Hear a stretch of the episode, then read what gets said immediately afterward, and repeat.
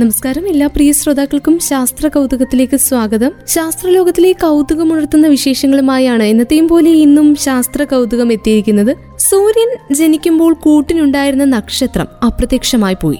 എവിടെ പോയി ആ നക്ഷത്രം എന്ന് നമ്മൾ ആലോചിക്കുന്നുണ്ടാവും അല്ലെ? ജനിക്കുമ്പോൾ നമ്മുടെ സൂര്യൻ ഒറ്റയ്ക്കല്ലായിരുന്നു. കൂട്ടിന് കുറഞ്ഞത് ഒരു കുഴപ്പക്കാരനായ നക്ഷത്രം കൂടി ഉണ്ടായിരുന്നുവെന്ന് ഗവേഷകർ കണ്ടെത്തിയിരിക്കുകയാണ്. ഇപ്പോഴും വ്യക്തമായ ഉത്തരം കിട്ടാത്ത ഡിനോസറുകളുടെ കൂട്ടവംശനാശത്തിന് പോലും നെമിസിസ് എന്ന് പേരിട്ട ഈ നക്ഷത്രമായിരിക്കാം കാരണമെന്ന് കരുതപ്പെടുന്നു.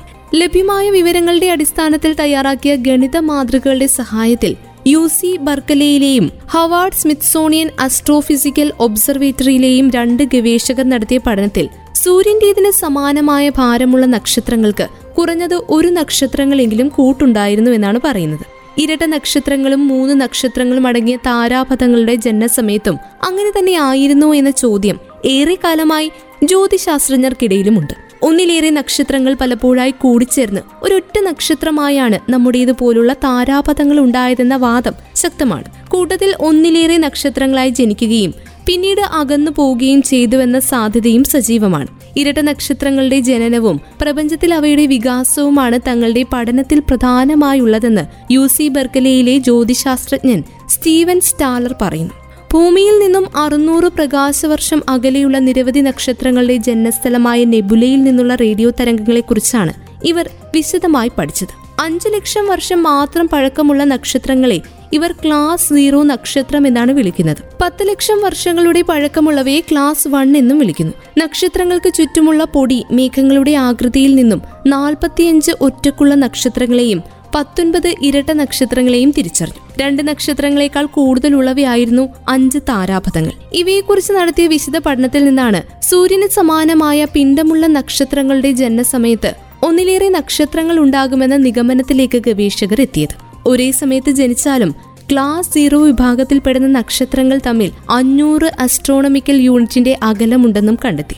അങ്ങനെയെങ്കിൽ നമ്മുടെ സൂര്യന്റെ ഇരട്ടിയായ നെമിസിസ് എവിടെയാണ് എന്നതാണ് ഇപ്പോഴും ശാസ്ത്രജ്ഞരെ കുഴക്കുന്നത്. മേൽപ്പറഞ്ഞ കണക്ക് വെച്ച് നോക്കിയാൽ സൂര്യന്റെ ഇരട്ടിയായ നെമിസിസ് ഇപ്പോൾ സൂര്യനിൽ നിന്നും ഏതാണ്ട് അഞ്ഞൂറ് അസ്ട്രോണമിക്കൽ യൂണിറ്റ് അകലെയാവും ഉണ്ടാവുക. നെപ്റ്റ്യൂൺ സൂര്യനിൽ നിന്നും മുപ്പത് അസ്ട്രോണമിക്കൽ യൂണിറ്റ് അകലെയാണ്. അതേസമയം സൂര്യനിൽ നിന്നും ഏറ്റവും അടുത്തുള്ള നക്ഷത്രമായ പ്രോക്സിമ സെന്റോറിയിലേക്ക് രണ്ട് ലക്ഷത്തി അറുപത്തി എണ്ണായിരത്തി എഴുന്നൂറ്റി എഴുപത് അസ്ട്രോണമിക്കൽ യൂണിറ്റ് ദൂരമുണ്ട്. സൂര്യന് ഒരു ഇരട്ടയുണ്ടെങ്കിൽ തന്നെ അത്ര എളുപ്പത്തിൽ നമുക്ക് തിരിച്ചറിയാനാവില്ല. ഇരുപത്തിയേഴ് ദശലക്ഷം വർഷങ്ങൾക്ക് മുൻപ് ഭൂമിയിലുണ്ടായിരുന്ന ഡിനോസറുകളുടെ കൂട്ടവംശനാശത്തിനും നെമിസിസ് ആയിരുന്നു കാരണമെന്നും കരുതപ്പെടുന്നു. ഇരുപത്തിമൂന്ന് വർഷങ്ങൾക്ക് മുൻപ് കലിഫോർണിയ ബെർക്കലി സർവകലാശാലയിലെ ജ്യോതിശാസ്ത്രജ്ഞനായ റിച്ചാർഡ് മ്യൂളർ ഒന്നര പ്രകാശവർഷം അകലെ ഒരു ചുവപ്പ് കുള്ളൻ നക്ഷത്രത്തെ രേഖപ്പെടുത്തി. കാലാകാലങ്ങളിൽ ക്ഷീരപഥത്തിന്റെ ഹിമമേഘങ്ങൾ മൂടിയ അതിർത്തി ഭേദിച്ച് അകത്തേക്കും പുറത്തേക്കും പോകാറുണ്ട് ഈ ചുവപ്പ് കുള്ളനെന്നും കണ്ടെത്തിയിരുന്നു. സൂര്യന്റെ ഇരട്ട നക്ഷത്രത്തിന്റെ വിശേഷണങ്ങളോട് യോജിച്ചു പോകുന്നതാണ് ഈ ചുവപ്പ് കുള്ളൻ നക്ഷത്രം. തനിക്കൊപ്പം ജനിച്ച നെമസിസിനേക്കാൾ കൂടിയ അളവിൽ പൊടിയും വാതകങ്ങളും സൂര്യനൊപ്പം നിൽക്കുകയും നെമസിസ് ഇരുളിലായി പോവുകയും ചെയ്യാനുള്ള സാധ്യതയും ഗവേഷകർ തള്ളിക്കളയുന്നില്ല. Monthly notices of the royal astronomical സൊസൈറ്റിയിലാണ് ഈ ഗവേഷണ പ്രബന്ധം പ്രസിദ്ധീകരിച്ചിരിക്കുന്നത്. പക്ഷികളുടെ പരിണാമ സിദ്ധാന്തത്തിന് തെളിവ്. കേടുവരാത്ത ഡിനോസർ ഭ്രൂണത്തിന്റെ ഫോസിലാണ് കണ്ടെത്തിയിട്ടുള്ളത്. തെക്കൻ ചൈനയിലെ ഗാൻഷോയിലുള്ള പാറകളിൽ നിന്ന് ഗവേഷകർ ഒരു മുട്ട കണ്ടെത്തി. വലിയൊരു ഡിനോസർ മുട്ട. ആറ് പോയിന്റ് ആറ് മുതൽ ഏഴ് പോയിന്റ് രണ്ട് കോടി വർഷങ്ങൾ പഴക്കമുള്ള ആ മുട്ടയ്ക്കുള്ളിൽ ഒരു കേടുവരാതെ ഫോസിലായി സംരക്ഷിക്കപ്പെട്ട ദിനോസർ കുഞ്ഞിന്റെ ഭ്രൂണവും ഉണ്ടായിരുന്നു. ബേബി ഇംഗ്ലിയാങ് എന്നാണ് ഈ ഫോസിൽ ഭ്രൂണത്തിന് ഗവേഷകർ പേരിട്ടിരിക്കുന്നത്. പല്ലില്ലാത്ത ഒവിറാപ്റ്ററോസർ എന്ന് വിളിക്കപ്പെടുന്ന തെറോപോഡ് ദിനോസർ വിഭാഗത്തിൽപ്പെടുന്ന ഡിനോസറിന്റെ കുഞ്ഞാണ് ഇത്. ഏഷ്യ വടക്കേ അമേരിക്ക എന്നിവിടങ്ങളിൽ പതിനാല് പോയിന്റ് ആറ് മുതൽ ആറ് പോയിന്റ് ആറ് കോടി വർഷങ്ങൾക്ക് മുൻപ് ക്രിട്ടീഷ്യസ് കാലഘട്ടത്തിലാണ് ഇവാപോറേറ്റസ് ജീവിച്ചിരുന്നത്. തല താഴേക്കും കാലുകൾ ഇരുവശത്തേക്കുമാക്കി ചുരുണ്ടു കിടക്കുന്ന വിധത്തിലായിരുന്നു മുട്ടയ്ക്കുള്ളിൽ ദിനോസർ കുഞ്ഞ്. ഇന്ന് കാണുന്ന പക്ഷിമുട്ടുകൾക്കുള്ളിൽ കുഞ്ഞുങ്ങൾ കിടക്കുന്നത് പോലെ തന്നെയാണ്. ഞാൻ ഇതുവരെ കണ്ടതിൽ ഏറ്റവും മനോഹരമായ ഫോസിലുകളിൽ ഒന്നാണ് മുട്ടയ്ക്കുള്ളിലെ ദിനോസർ കുഞ്ഞിന്റേത് എന്ന് എഡിൻബർഗ് സർവകലാശാലയിലെ പ്രൊഫസർ സ്റ്റീവ് ബ്രൂസാറ്റ് പറഞ്ഞു. ഒരു പക്ഷി കുഞ്ഞ് മുട്ടയിൽ കഴിയുന്നത് പോലെയാണ് ദിനോസർ കുഞ്ഞ് മുട്ടയിൽ കിടന്നതെന്നും ഇന്നത്തെ പക്ഷികൾ ദിനോസറിൽ നിന്ന് പരിണമിച്ചുണ്ടായതാണെന്നുള്ളതിന് തെളിവാണിതെന്നും അദ്ദേഹം പറഞ്ഞു. ദിനോസർ ഭ്രൂണങ്ങളുടെ ഫോസിൽ അത്യപൂർവമാണ്. പലപ്പോഴും പലയിടങ്ങളിലായി മാറിപ്പോയ അസ്ഥികൾ മാത്രമാണ് ദിനോസറുകളുടേതായി ലഭിക്കാറ്. ബേബി ഇംഗ്ലിയാങ്ങിനെ കണ്ടെത്തിയതിൽ ഞങ്ങൾ ഏറെ ആവേശത്തിലാണ്. പി. എച്ച്. ഡി. ഗവേഷകനും പ്രബന്ധത്തിന്റെ സഹരചയിതാവുമായ ഫിയോൻ വായ്സമ്മ ഇങ്ങനെയാണ് പറഞ്ഞത്. ഐ സയൻസിൽ ഈ പഠനം പ്രസിദ്ധീകരിച്ചിട്ടുണ്ട്. പതിനേഴ് സെന്റിമീറ്റർ നീളമുള്ള മുട്ടയ്ക്കുള്ളിൽ തല മുതൽ വാലറ്റം വരെ ഇരുപത്തിയേഴ് സെന്റിമീറ്റർ നീളമുള്ള ദിനോസർ ഭ്രൂണമാണ് ഉള്ളത്. ചൈനയിലെ യിങ്ലിയാങ് സ്റ്റോൺ നേച്ചർ ഹിസ്റ്ററി മ്യൂസിയത്തിലാണ് ഇപ്പോൾ ഇത് ഉള്ളത്. വടക്കൻ ഇംഗ്ലണ്ടിൽ ഒരു കാലത്ത് കാറിന്റെ വലിപ്പത്തിലുള്ള ഒരു തേരിട്ട് ഉണ്ടായിരുന്നുവെന്ന കണ്ടെത്തൽ ഏവരെയും ഞെട്ടിച്ചിരിക്കുകയാണ്.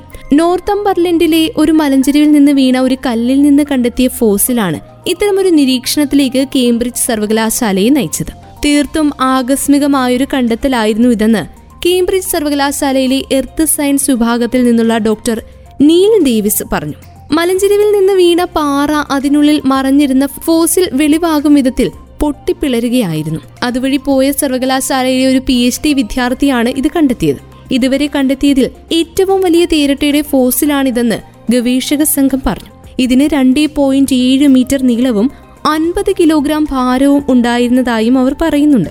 ഏകദേശം മുപ്പത്തിരണ്ട് പോയിന്റ് ആറ് കോടി വർഷങ്ങൾക്ക് മുൻപാണ് ഇവ ജീവിച്ചിരുന്നത്. ആർത്തോപ്യൂറ ജനസിൽ പെടുന്നവയാണ് ഇവ.